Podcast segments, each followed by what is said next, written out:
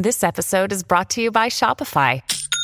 Forget the frustration of picking commerce platforms when you switch your business to Shopify, the global commerce platform that supercharges your selling wherever you sell. With Shopify, you'll harness the same intuitive features, trusted apps, and powerful analytics used by the world's leading brands. Sign up today for your $1 per month trial period at shopify.com slash tech, all lowercase. That's shopify.com slash tech.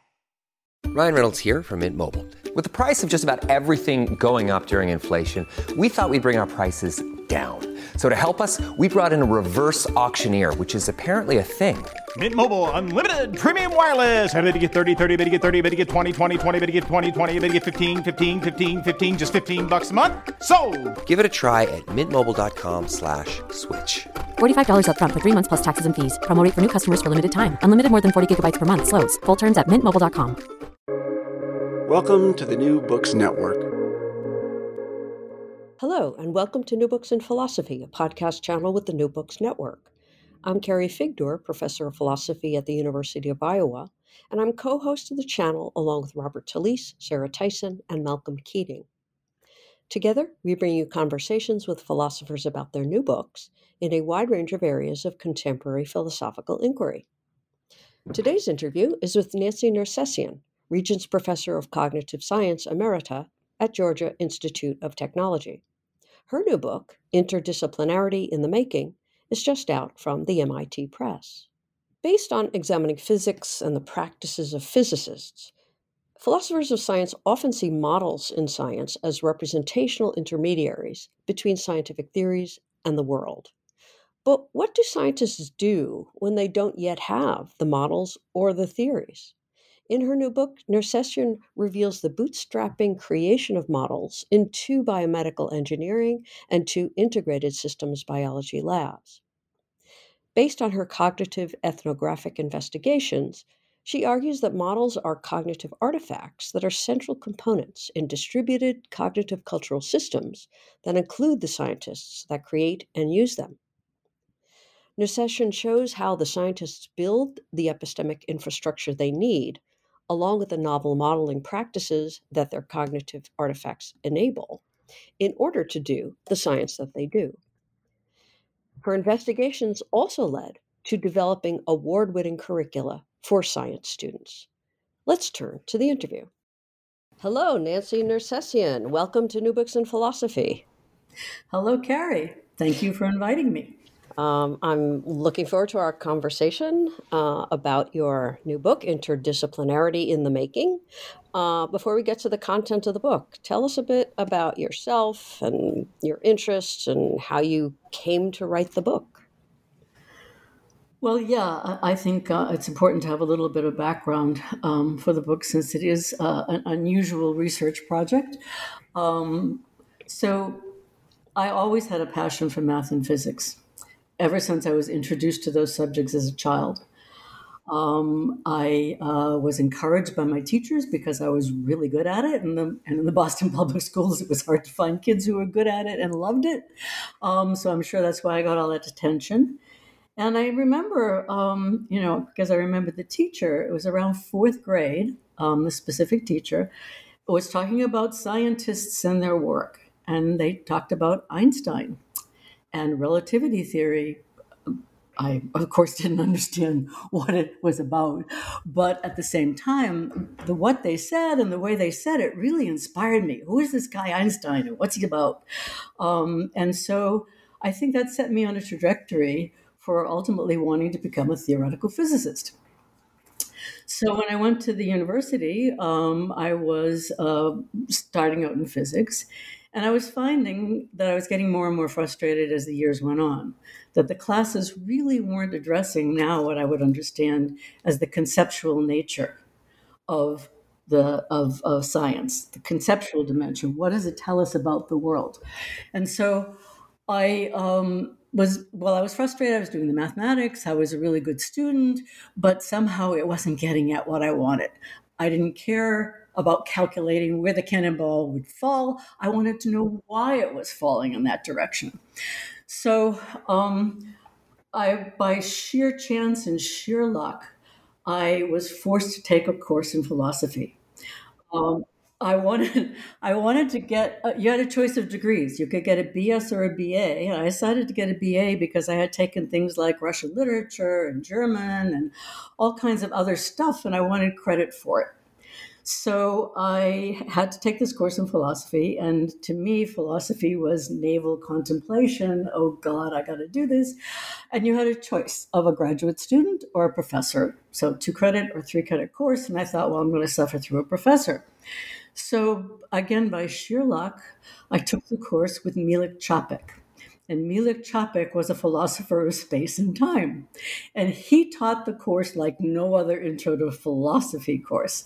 Um, it was more an intro to space and time. So others were studying Aristotle and Plato and the pre Socratics. We were studying Reichenbach and, and uh, Einstein and other things like that. So I thought, man, this is exactly what I want. It was like nirvana. So um, it was pretty easy then to start pursuing philosophy. Um, in fact, uh, the institution, Boston University, had just started a new physics and philosophy program. So I shifted in my senior year into it so I could get a double degree. Um, so I was especially interested in the foundations of physics, especially general theory of relativity. And so I got told that Howard Stein was the absolute best person to work with in this field. Um, and indeed, he was. Um, and so that's how I became a philosopher, um, and particularly a philosopher of science. And now I would call myself a philosopher, historian of science, and cognitive scientist. So the question is, how did I get there? Um, so we were in graduate school. Um, we were studying Carnap, Hempel, and Quine on the one hand, and everybody else but us. I was in one of the last bastions of logical positivism. We're looking at people like Kuhn, Feyerabend, and Hanson. So that was kind of the reading you could do off to the side, but it was not an integral part of our uh, program. But it was really, really extraordinarily interesting to me um, because they were using real science. They were talking about, you know, how scientists come up with ideas. And so I looked at Quine really as a bridging, fi- a bridging figure. So I was interested in concepts and conceptual change. Uh, Howard Stein actually had been Carnap's student. Um, and Quine is a bridging figure because Quine put forward this view of philosophical naturalism, epistemological naturalism. And they said that accounts of science, philosophical accounts of science, should be informed by the best science that's out there, a grasp of the actual scientific practices, and use of appropriate empirical methods were needed. And Howard Stein, on the other hand, said to my, I was getting frustrated with reading philosophers who didn't seem to know anything about what science was from my own understanding of science. I continued, by the way, through through master's level work in general relativity. So um, Howard Stein said, "Read the scientists," and it was a you know an eye-opening uh, uh, suggestion. As a physics students you don't read the scientists you read scientific papers but you don't go back and read einstein or you don't go back and read faraday. Um, so uh, i started reading einstein's papers but then i became really interested in the origins of the field. Where did the field come from?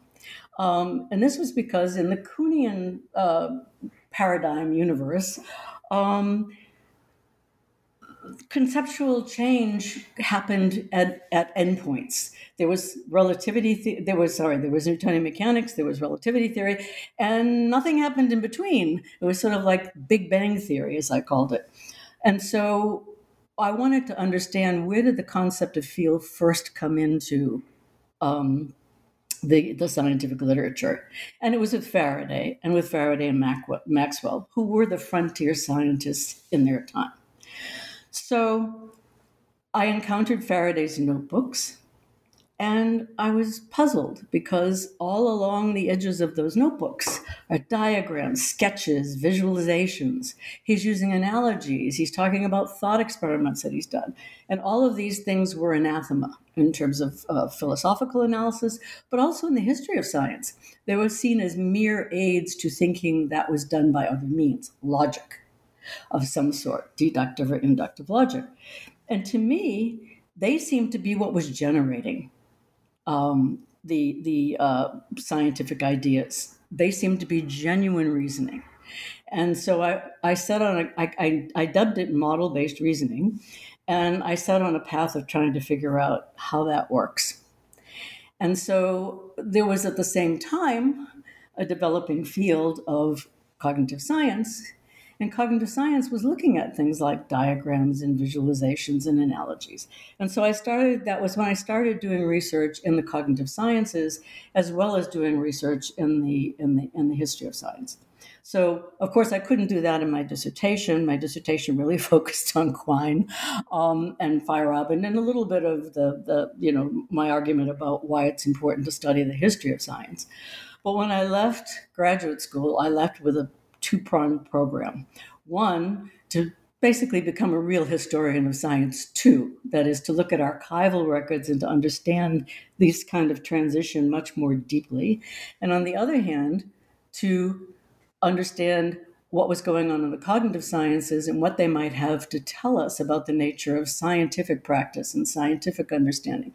I thought Kuhn was right with the history and the and the um, psychology, but he had the wrong kind of psychology, and he didn't do the transitional periods history that I thought was necessary. So that's that's sort of basically where I started um, started the kind of research that I'm that I'm doing now. I went to the archives of Faraday in London, Maxwell at Cambridge, and then I went to spend some time in the Netherlands with H. A. Lorentz, um, who was a, a, seminal feature figure in the in the development again of uh, the general theory of relativity. And Einstein kept saying so, but nobody was doing any research on him. So that was uh, that was uh, basically I became the world's expert on H. A. Lorentz, but I backed off on that for a while because it wasn't the history of science per se that I was interested in wanting to do it. I wanted to do it because I wanted to understand epistemic practices. Where do they come from? How do they develop? And how are they justified? So, um, well, yeah. Go ahead. Oh, I can, I can, I could stop at this point and take a breath. well, I was going to say, I think, I think that kind of gives us a good, um, uh, a good sort of background for you know i mean this book is uh, you know actually following kuhn and then some of the people you mentioned like latour and woolgar and the whole sociology of science you know that's what it struck me as this is a you know updated 2022 version of you know in some way in sociology of science much more informed and not at all relativistic or any of that stuff. Um, so maybe you can make it maybe you can tell us a bit about you know the the book eh, you you're you're examining the cognitive ethology of you know four different research labs. Two are you know biomedical engineering to our integrated systems biology um, and you have a analytical framework in which you then go into these labs and you know gather various forms of data right and i'll we'll find out about that data in a moment um, uh, but just to start us off, I mean, we're doing this sort of updated, you know, cognitive ethology of of a lab of labs. Um, what is your your your sort of analytical framework for approaching that you you call it a, you know you have distributed cognition uh, between scientists and their um, and their uh, uh, models of various types. Um, it's a cognitive cultural system. It has particular epistemic aims, so it's you know definitely you know aiming to get you know knowledge um, about the world at least. Um, so can you explain this this framework that you apply to the labs that you look at? Right um, that's a, that's a good question because it's really important to understanding that research but i also mean it to be a general frame for, for uh, investigating scientific practice. So let me just back up for one thing that i had wanted to finish on the other part um, which is has a central place in this research as well. So models and modeling have pride place in philosophy of science. Of the work of Cartwright, Giere, Morgan, and Morrison, models are seen as between theories and the world. They're derived in some sense from theories, and they they help us understand the world and and, and um, investigate the world. Um, and philosophers have uh, focused on the representational relationship to the world. In the history of scientific discovery, models come first. So, in other words, I'm looking at the other end. I'm looking at where did these modeling practices come from and what is the nature of the intellectual work that's done with the models. And to understand that, I was on a multi track investigation philosophy of science, social epistemology, historical science, STS, HOS, and cognitive sciences. Okay, so um, basically, models are what the cognitive scientists consider cognitive artifacts. Intelligent behavior uh, in, in contemporary uh, stream of cognitive science, intelligent behavior is not just draws on the resources of the mind, but it draws on artifacts in the environment. Um, Daniel Dennett has a great quote, very pithy one as usual, which is that just as there's not much carpentry you can do with your bare hands, there's not much thinking you can do with your bare mind. So I look at that as the beginnings in philosophy of the idea of a distributed cognitive system. Um, on the other hand, models are also the material culture in sociology. So, and the sociology of science. They're considered the things that make an epistemic community what it is. Are you biologists of certain type? Are you, um, uh, um, what do you call it, the hadron, uh, large hadron collider scientists? Um, so they have this dual nature. And so, although the analyses of these things have lined up in our fields on either the cognitive side or the cultural or sociocultural side, that's an analytical divide that we use for various purposes in you know in, in doing analysis of science. But it's not there in scientific practice. There is no cognitive cultural divide. So what i'm looking at is how are the epistemic accomplishments of science how do they arrive from complex systems in which cognitive, social, material, and cultural dimensions, that I abbreviate as cognitive cultural, are integrated into the epistemic practices that the scientists are creating, that they're developing, and they're justifying. So here we come to the limitations of historical records. Historical records and publication, publications can't uh, give you a way of checking some of the questions that you have. You can't get the scientists up to talk to them again. You know, I would have loved to have a conversation with Maxwell, but that couldn't happen. Um, you're at the mercy of what's left behind. And, and what's left behind for 21st century science is really scary because I walking into our first lab, I said, Oh, yes, and we'd love to see your laboratory notebooks. And the scientist said, What notebooks?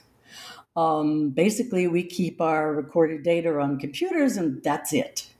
And so the historical record has become even more impoverished as time has gone on. The Faradays, who have these extensive tracks of their investigative pathways, are few and far between in the history of science, and I doubt there are many in the history of contemporary science.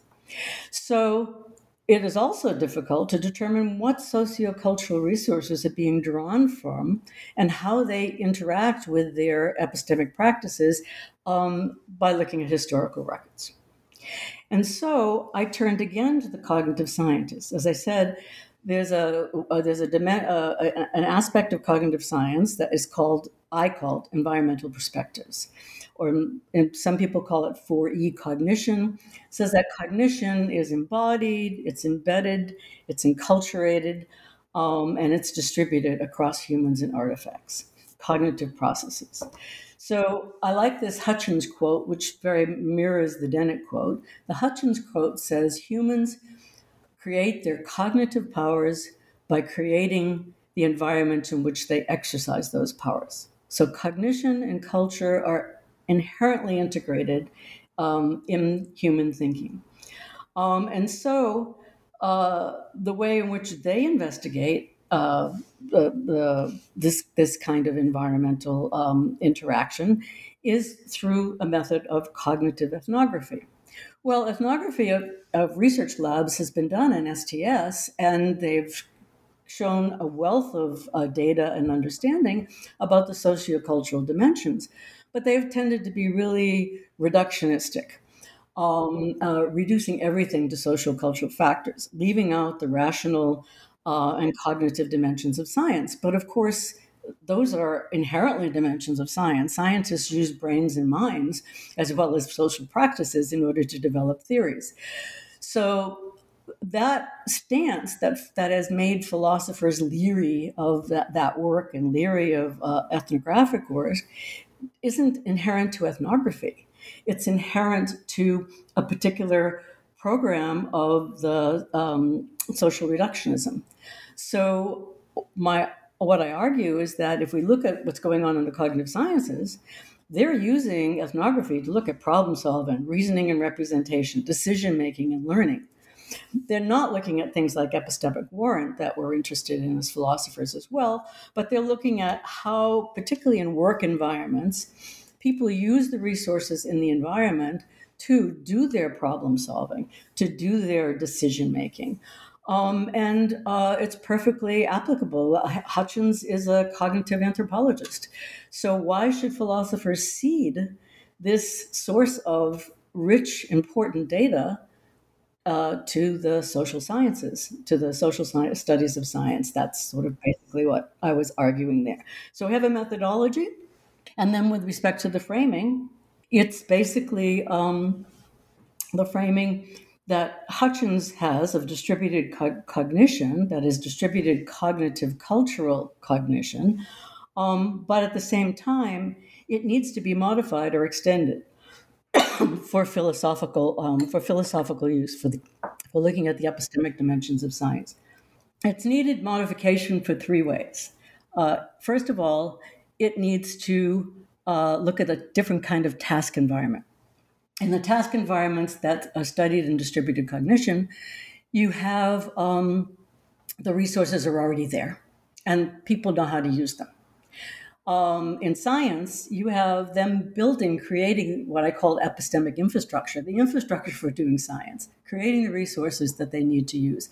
Um, the scientists themselves are learners in the labs we studied, they're graduate students learning to be scientists at the same time that they're becoming pioneering scientists.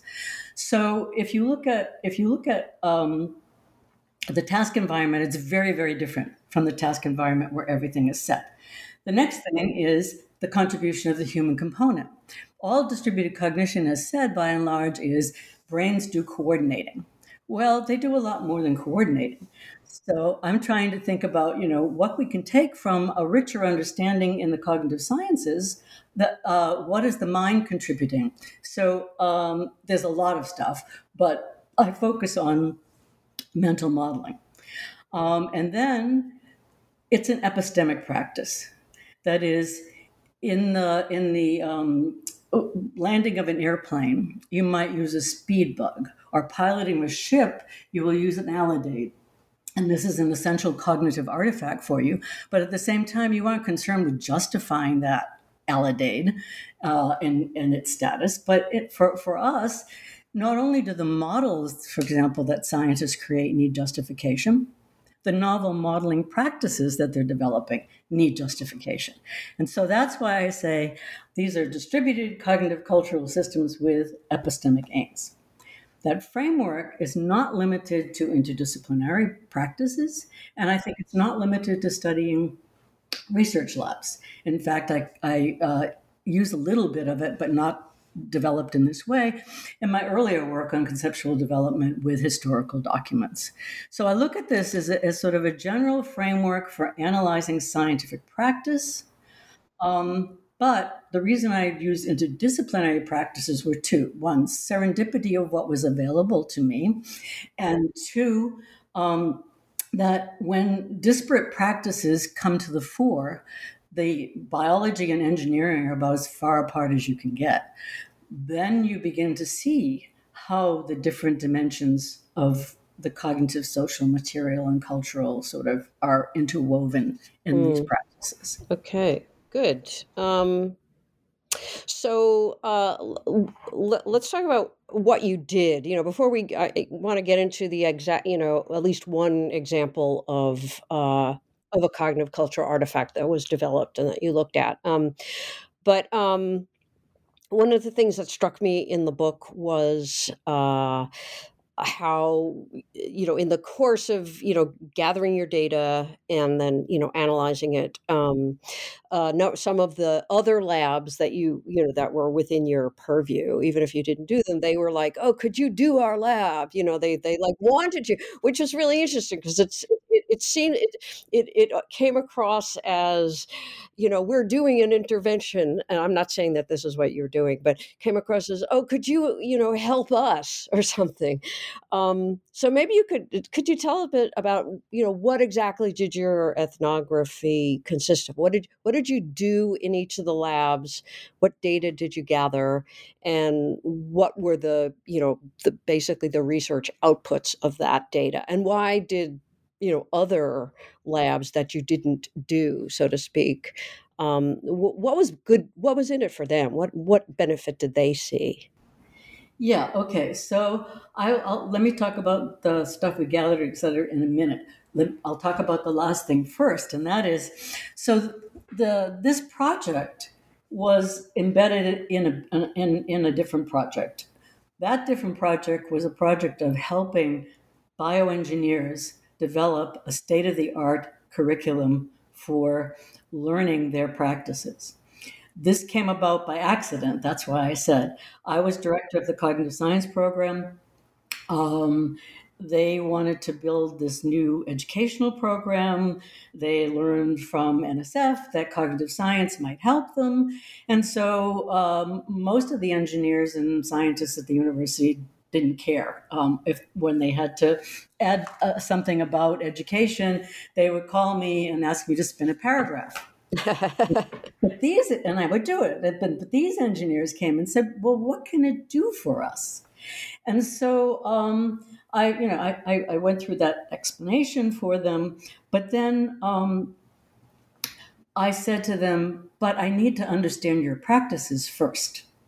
In other words, I had in my mind I wanted to do something like this project, and so I thought, okay, I want to understand their practices first. The question is, can we get the money to do it? We did. We got substantial funding from the National Science Foundation, from the Educational and Human Resources Division, um, not from STS, although I have had STS NSF grants, um, because we, we said we had a new vision of how to do, starting with graduate education and then undergraduate ed- education. So, at, at, the same time, we're collecting and analyzing these practices, we're also working with them to develop ways to create uh, educational um, opportunities and, and developing uh, curricula that would reflect these practices that are emerging on the frontiers of science. So um, that's why the book, this book, got written very much at the end because a lot of the work over 20 years went into satisfying the requirements of my National Science Foundation grant and working on that program. I would, that, and so that's why others were very, very interested in what we were doing because what they saw was also, they said that the students who were taking that program were coming into their labs so much better prepared, number one. And number two, word had gotten around that the people we were interviewing with and interacting with, that those graduate students seemed to be much more reflective and and um, you know a, a much more understanding actually of their practices than other uh, uh, scientists, uh, other aspiring scientists, and so they said, "Oh, well, do our lab. Maybe you know, maybe you'll you'll sort of um, beef up beef up our reflection." so, so okay. So now, um, what do we do? So first of all, um, we would do pilot investigations to, to, to uh, find out what's important. We started out with biomedical engineering, which is an area that really was seeking to integrate biology, medicine, and into, into and, and engineering into their models and their practices. We found very early on that models were the central devices in every lab, were the central objects in every lab, um, in whatever field that we were looking at. It's a model based practice, um, as I think science is in general. Um, and uh, from pilot studies, you could come to learn very quickly too that these models were the loci or hubs of cognitive cultural integration. They're where the men- mental and artifact representations come together. They're where the concepts, methods, and theories of biology and engineering need to come together. But they also, the lab is organized around them. The epistemic norms and values are embedded in them identity, mentoring, history, learning, all of these things take place around the models. So we decided because you know the lab is a blooming, buzzing site of confusion, um, we decided to focus on then the models and the modeling practices. And so our epi- our, our uh, observations and our interviews were all around the modeling practices. And so uh, we would observe what they were doing to the extent that it was possible without disturbing their research.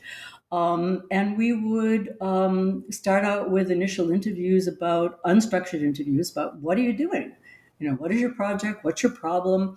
And they would uh, follow out on that. And then we would, you know, read and analyze those using various qualitative methods.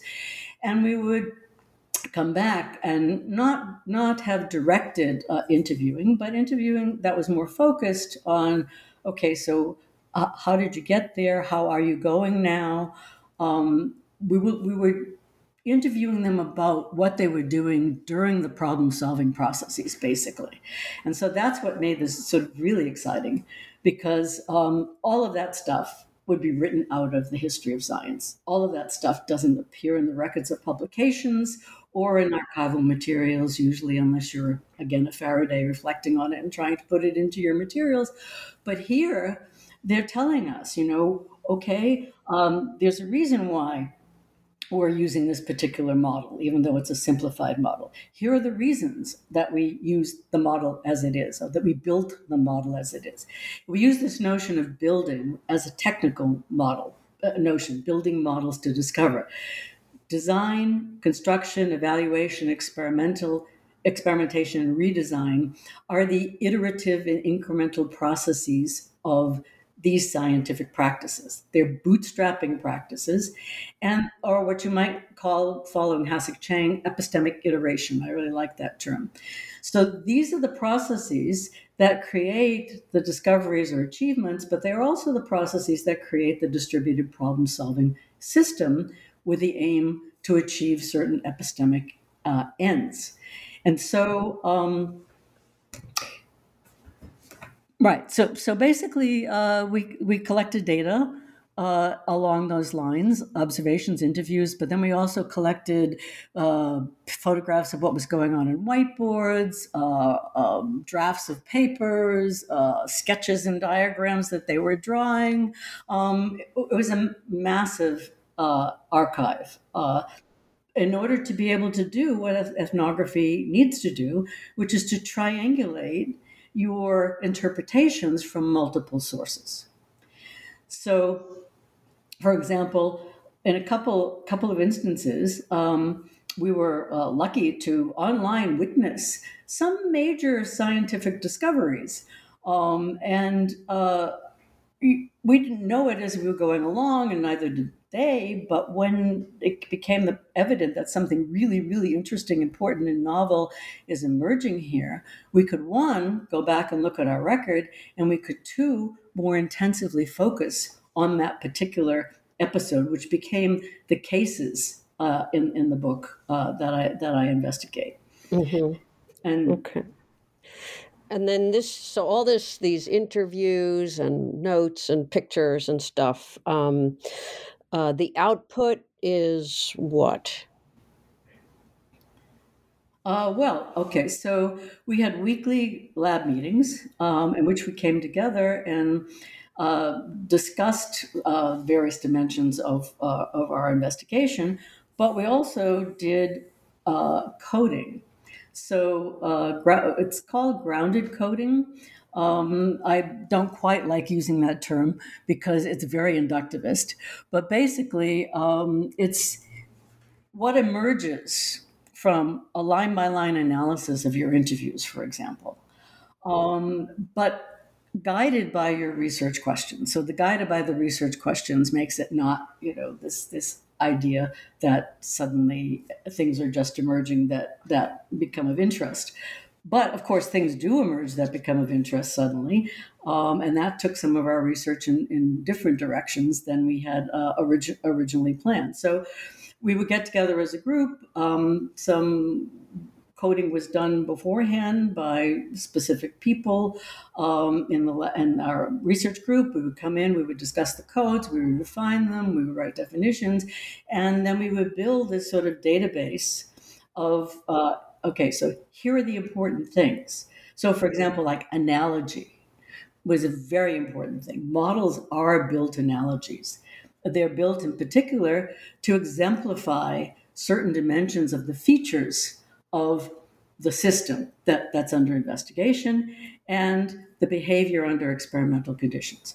So we, we have this whole category. We have all uh, the data that would fit in that category. We've looked at field notes. Um, we've looked at uh, whatever else is available, um, sketches or diagrams that people developed in the process of building these analogies. Um, and then we would then do a theoretical or more abstract analysis on, for example, the nature of analogy in this practice. So, one of the things I think that is really interesting that came out here, um, although I had some indication of it uh, in the historical records as well, is the idea that, okay, in in the cognitive sciences and in philosophy of science, everybody looks at analogy as you have a particular problem that was solved, and that problem that was solved is mapped somehow um, in a way that gives you insight into your problem at hand. So, in other words, there are ready to hand analogies out there uh, for you to use. But in these fields, there are no ready to hand analogies. They're doing something that's never been done before. By and large, they have to build the analogical sources to address the topic. And so, building the analogical sources um, is again this iterative and incremental process that um, nothing is known about the model that they're building, the source, and nothing is known about the real world problem that they're addressing. So you have two unknowns. And so most of the research focuses on figuring out what this model is, what it's doing, and then how it relates to the real world system. Right. And then I so I guess a lot of this you mentioned before, you know, developing a curriculum, right? Um so I, I guess all of this informed the curriculum that you then developed, right? Because you as you mentioned, this was a, you know, initially, you know, sort of embedded within a education uh, grant. Right, but that was that was never my main focus. That was a means to an end. Right. No, no, no. Which is you Right. know far So, but, from but I think that was really good. So I, I can tell you a bragging point, and the bragging point was that curriculum two years ago won the National Academy of Engineering's Gordon Prize for Innovation in Education in Engineering. Cool. Is And this was is this like widely available? I mean, is this something that, you know, other institutions can, you know, it's pick up in some way? Yeah, well, it's not it's not an established uh, thing that's written down as a curriculum, of course, but there are certain practices and outcomes and procedures, and those actually are. So my co-PI, Wendy Newstetter, uh, focused mainly on working with the engineers and developing the curriculum. Um, I worked with her on the research that went into developing the curriculum, but she did that. And so she became uh, very well known in the engineering education community. She, um, you know, has propagated this world, worldwide. Um, many institutions have now taken up this approach um, uh, that we that we did, and basically, it's it's, it's, it's a it's a problem based learning, but we call it problem driven learning because it's not the hypothetical medical model, but that's where this kind of focusing on problems came from originally. Um, it's a model based curriculum. Um, it's um, it's done with uh, small groups of students. The uh, faculty set in, in the undergraduate uh, uh courses, the faculty set problems that have bio, engineering, and medical dimensions. Uh, every problem has that. And then the students are led through problem solving processes. They are um, the, the, the, the teachers are basically facilitators. They don't stand up and teach the stuff that they need to learn. The students have to go out and basically find and determine, and then come back and get guided by um, get guided by the um, instructors uh, about how to keep going towards solving the, solving particular problems. There's a whole repository of problems that have been developed. Um, and um, it's, a, it's an ongoing thing. And, and uh, although we only worked with the beginning courses, the faculty were so impressed with um, the results of these that these sort of problem driven learning elements got propagated into all of their courses by themselves with the help of Wendy and other learning scientists that they ended up hiring. So many, the, the, the award was basically the, innovation based on this collaboration. Um, and so I would say that what's propagated too is the idea within within uh, various fields in engineering that uh, collaboration with people in learning and cognitive sciences is needed in order to really develop uh, frontier uh, science curricula. Cool. Okay.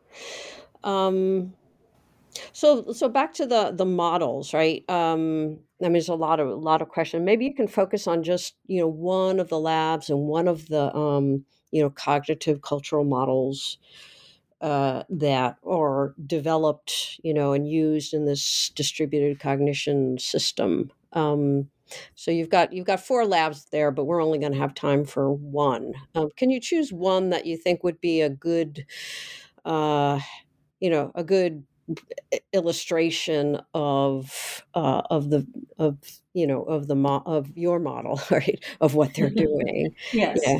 okay. I do want to say that the second field that we chose was integrative systems biology that does purely computational in silico simulation modeling um, but I'm going to talk to you about the in vitro modeling of biomedical engineering. And the reason why I want to think focus on that is because this is a novel pro, uh, practice. This practice I haven't found anywhere in the philosophical literature.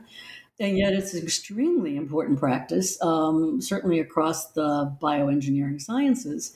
Um, and uh, so, uh, the problem is there are issues of ethics and control to experiment on real world systems like human beings. So, what these uh, uh, bioengineers are trying to do is to figure out ways to examine complex biological systems, uh, bringing together cells and tissues and uh, that, that are that are requisite for the particular problem, and engineered materials. So, one of the sexiest and most interesting models of uh, our, across our, our labs was uh, something that was called the MEART model system uh, in the uh, uh, neuro- neuroengineering lab. So, the neuroengineering lab, their goal was to look at network learning in neurons. Um, till, prior to that time, there were only single neuron studies that uh, learning was probing sing, single neurons, questions of learning. And um, there was uh, computational neural network modeling, but the, uh, the uh, uh, PI of that lab thought you can't really get to the understanding of how neurons interact with one another by building these computational models. So, what he set up was a, uh, a, system that you could bring together networks of neurons, record and stimulate them in feedback systems so that you could hopefully teach them to learn something. Now, this is a great, really greatly simplified model system. Um, it uh, is, consists of a dish of neurons, about 40,000 neurons, that are dissociated rat neurons that have uh, green fluorescent protein has been bred into them so they could do optical imaging at the same time. It's plated on something called a multi electrode array. And the multi electrode array is the basis for stimulation and recording. So a lot of the lab is concerned with how to record the signals that come from this particular dish. But as he argued, so, so neurons learn in the brain with network, networks, but very, very complex networks, of course, as you know, all the parts of your brain. So here we have this system that's only looking at 40,000 cortical neurons. Um, what in the world can we learn from that? But it, it's really interesting because uh, cognitive scientists, uh, cognitive neuroscientists said, you know, well, if they can learn something from this, um, if they can learn, if they could teach it to learn, we would really understand something very important here. So um, the research was supported, um, and the director said, but there's a problem here. The problem is, is that the neurons in the body are embodied that is they have a they have a body to interact with. So we have to create embodied systems here. And so he drew from the cognitive science literature on embodiment and he created two kinds of bodies that hook up to the brain basically the, the dish. Um, and one was computational animals so animats he called them and the others were robotic devices in the real world and so by creating feedback loops between the device and the body, the hope was that one could create uh, signals, basically a mathematical representation, to uh, create systematic controlled learning in the dish of neurons. So they were approached by a, a biomechanical art uh, uh, research group who were interested in this dish of neurons. And so they set up this model system. This is only one of the model systems that they used, uh, embodied model system, but they set up this model system that was called a living robotic artist. It was a mechanical arm, and it was a model of an arm. That is, it has, uh, it was built and designed on uh, all what we know about the sort of physiology and musculature of arms. And what it did was draw. It drew in response to the signals it was receiving from the neuron neuron dish. The neuron dish uh, then would uh, receive signals back. It would then change the course of the drawing. And the hope was for the researchers that they could get MEART to draw from between the lines. Um, I actually, on the cover of my book, um, I have one of MEART's drawings. I probably have the only cover art that was ever drawn by a dish of rat neurons. Um, this, this, system communicated uh, the the uh, research group, the artist research group, were uh, in Australia but it also had exhibitions in uh, China and in Europe and, and very, various places. So this graduate student was great because he got to travel around with this all the time. But he was doing a research project. And the research project was can I get MEART controlled in how it draws? And so they were they had a big problem. The problem was is that the dish seemed not to settle down. It was constantly bursting. Uh, the, this phenomena, sort of system wide electrical discharges. And that was obscuring any lear- learning that might be taking place. It was it seemed it seemed that they couldn't understand it. They wrestled with it for well over a year um, and were exceedingly frustrated. In fact, one of the graduate students said, "I'm quitting if I can't get this to work in the next few months." Um, another one of the graduate students decided, "Well, you know." How about if I do some computational simulation modeling of the dish? That is, create a second order model of the dish. Um, and the director said, No, I don't think that I've done that kind of modeling. It can't give us any information. But, you know, it's your dissertation. You want to do it? Go ahead. Um, that was generally the attitude in these labs. So he did. And in fact, his idea was that he could use a thousand neuron system and he could control it and have all the affordances that one has of a computational model that this model doesn't have. You can stop and start it, you can look at it at different points, you can add uh, information to it, you can take things away from it.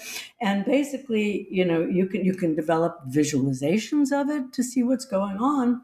And he chose to develop a network visualization of, um, of the neurons. Now, they had already been working with a visualization, but it was on an oscilloscope.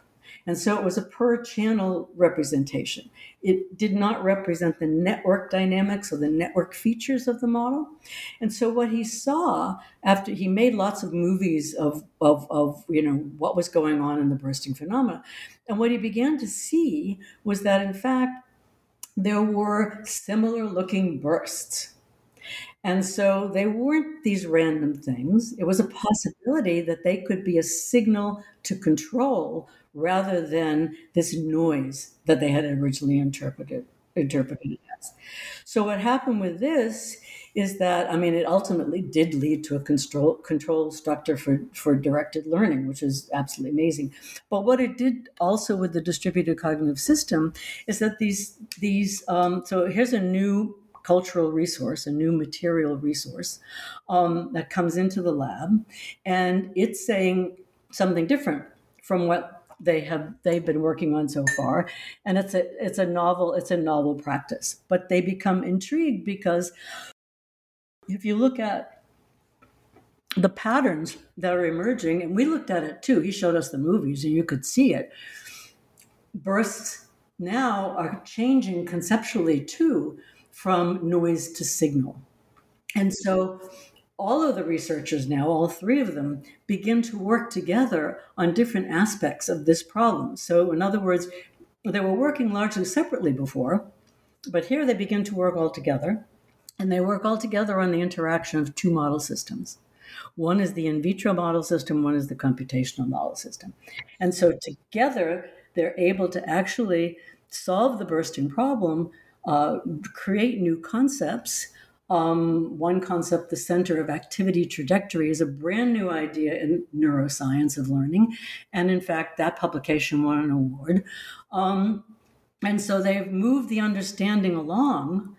And at the same time, they began to think well, maybe bursting is uh, a phenomenon that takes place in the physical body. We know it takes place in babies, but then the human brain quiets down, but not in certain diseases like Parkinson's and epilepsy. So they begin also to collaborate with um, medical researchers uh, to see whether or not it's possible to use their control structure on humans. So, I mean, that's basically how that research goes there. It's it's uh, in these fields, bioengineering sciences want to create understanding sufficient to control or manipulate. So they're not out at the moment to construct these huge, you know, system, theories of complex biological systems. These are domains in which, for example, there is little to no biological research on the phenomena that the engineers are addressing. And secondly, there are no theories about the biological phenomena. So, unlike the physics based modeling that we see and has been studied largely in philosophy of science, both in the in vitro and in the in silico modeling that's done, um, there are, there's no theory to inform the models. So, it's a different kind of modeling where models are built from the ground up in those kind of bootstrapping processes that I talked about. And that is common across all of the practices, across all of the labs. But I think that might give um, people an understanding, at any rate, of what this kind of research looks like and what uh, how, what its aims are. What are what are its epistemic aims and what are its pragmatic aims? Interesting. That's um, yeah. I mean, I didn't. All of the examples you give are, are super interesting, and I, I particularly enjoyed the the neuron, the dish, as as they called it. Um, so let me ask you about um, you. At you end with a discussion of some of the virtues of you know this sort of effective interdisciplinary problem solving. Um, so could you could you say a bit about you know what you saw as the main you know some of the main virtues that you um, that you saw that you observed in in in looking at these labs? Yeah, so um, as I said, I, I always like to end the books that I write with the sort of forward going research. So, this is just a start on what we began to call epistemic virtues for interdisciplinary practice from the things that we saw in the lab and for the kinds of interventions that we tried to develop, and also from what's out there in the STS literature. Some of these are original to us, and some of these are not. Um, first of all, cognitive flexibility. One needs to be able to look at a problem from multiple perspectives, to have the sort of in, uh, intellectual and flexibility to do that. Look at it from a bio and an engineering perspective, for example. Um, methodological versatility. Uh, all of these researchers had multiple methods at their disposal. And that was extremely important uh, for their interdisciplinary practice. Uh, uh having just one single method um, doesn't allow you to address these kinds of intractable problems or seemingly intractable problems. Um, resilience in the face of failure um, or obstacles. They fail on a daily basis. Dish cultures die, things go wrong. Um, it's it's it's a constant failure in these cultures. Um, I think in scientific research in general. I mean, I think all scientists acknowledge that. Um, you have to be able to have the resilience to continue your research uh, in the in the face of uh, these impasses. And um, the cultures, they built it into their culture that this facilitating of, of, of, of the um, of resilience. Um, now, also, as people like Harry Collins and others have pointed out, you need to be able to interact with collaborators, uh, particularly collaborators from other disciplines. Now, in BME, they by and large didn't collaborate but they could go on and collaborate. They were trying to be biomedical engineers, uh, all dimensions. But in systems biology, biologists and engineers who were doing systems modeling both had to be so steeped in, and sophisticated in their experimental and their computational practices and advanced math practices that it was, it's impossible really to create that kind of a hybrid and so this is where collaboration came to the fore. Um, and what Collins termed uh, interactional expertise, um, developing an understanding of the other practice to the point where not you are not doing the practice, but you can talk about the practice, but not only talk about the practice, but also have an understanding, for example, of the methodological principles of that practice. Um, for example, you know, why what's possible to do in biology and why do biologists focus on points, for example? Uh, what is it possible to do with modeling? Why do models, modelers focus on trends? This used to be a big point of conflict between the modelers and the experimentalists in the labs that we studied, um, because the modelers say, you have no idea how hard it is to collect that point, and anything could go wrong. And then the uh, the uh, uh, modelers are saying, but we can't focus on points. We need lots and lots and lots of data, and so therefore we have to look at trends. So at any rate, developing this inter- interactional expertise, and then we coined another one, which was called epistemic awareness. Now, what we saw is that the various cultures do not understand or appreciate the epistemic norms and values of the other culture. And that that create a lot of difficulties in collaboration and unwillingness to do collaboration because there's an idea of what is good science? And what is good science for a biologist and what is good science for an engineer or applied mathematician are really quite different things. And so with the BME program, because we were creating them as biomedical engineers from the outset, and they were, in addition to the problem based learning stuff, they were taking courses in all of these areas, they were actually developing these competencies. In systems biology, they didn't have these competencies. They didn't have a program to develop these competencies. They weren't going for a full educational program. And so, in the little time that we had to, to work on that, We just did, well, let's do sort of, you know, minimalist interventions to see whether or not those affect practice. So, for example, sending a modeler to summer school, one month in the summer in an experimental lab, doing real hands on stuff and getting a sense of what it's like. Or, as we help them do, developing a basic uh, introduction to biosystems modeling course that uh, engineers who hadn't done any modeling in that domain and biologists would take together. Uh, in both instances, we had students basically saying, The scales have fallen from my eyes. Um, uh, I understand now. Uh, I understand what's going on. I understand why he or she needs what they were asking for. Um, I understand, I thought this was one of the best ones. I understand the questions he should have been asking me. That is, the person from the other field should have been asking me. That's tremendous. And these were little tiny interventions that, you know, basically that we did. So I think that education in interdisciplinary fields, and not just these fields, but in interdisciplinary in general, needs to attend some to this meta issue, this meta issue of what can we do to actually what's needed to, in in in um, in in developing our, our students, particularly our graduate students who are doing the research, um, how can we cultivate these epistemic virtues? Great. Um, okay, well, we have about one minute, uh, minute or two to to wrap up. Um, so, tell me what you're working on now. Are you are you following up on the work that's published here? have you turned to something else? I mean, what's what's on your near horizon?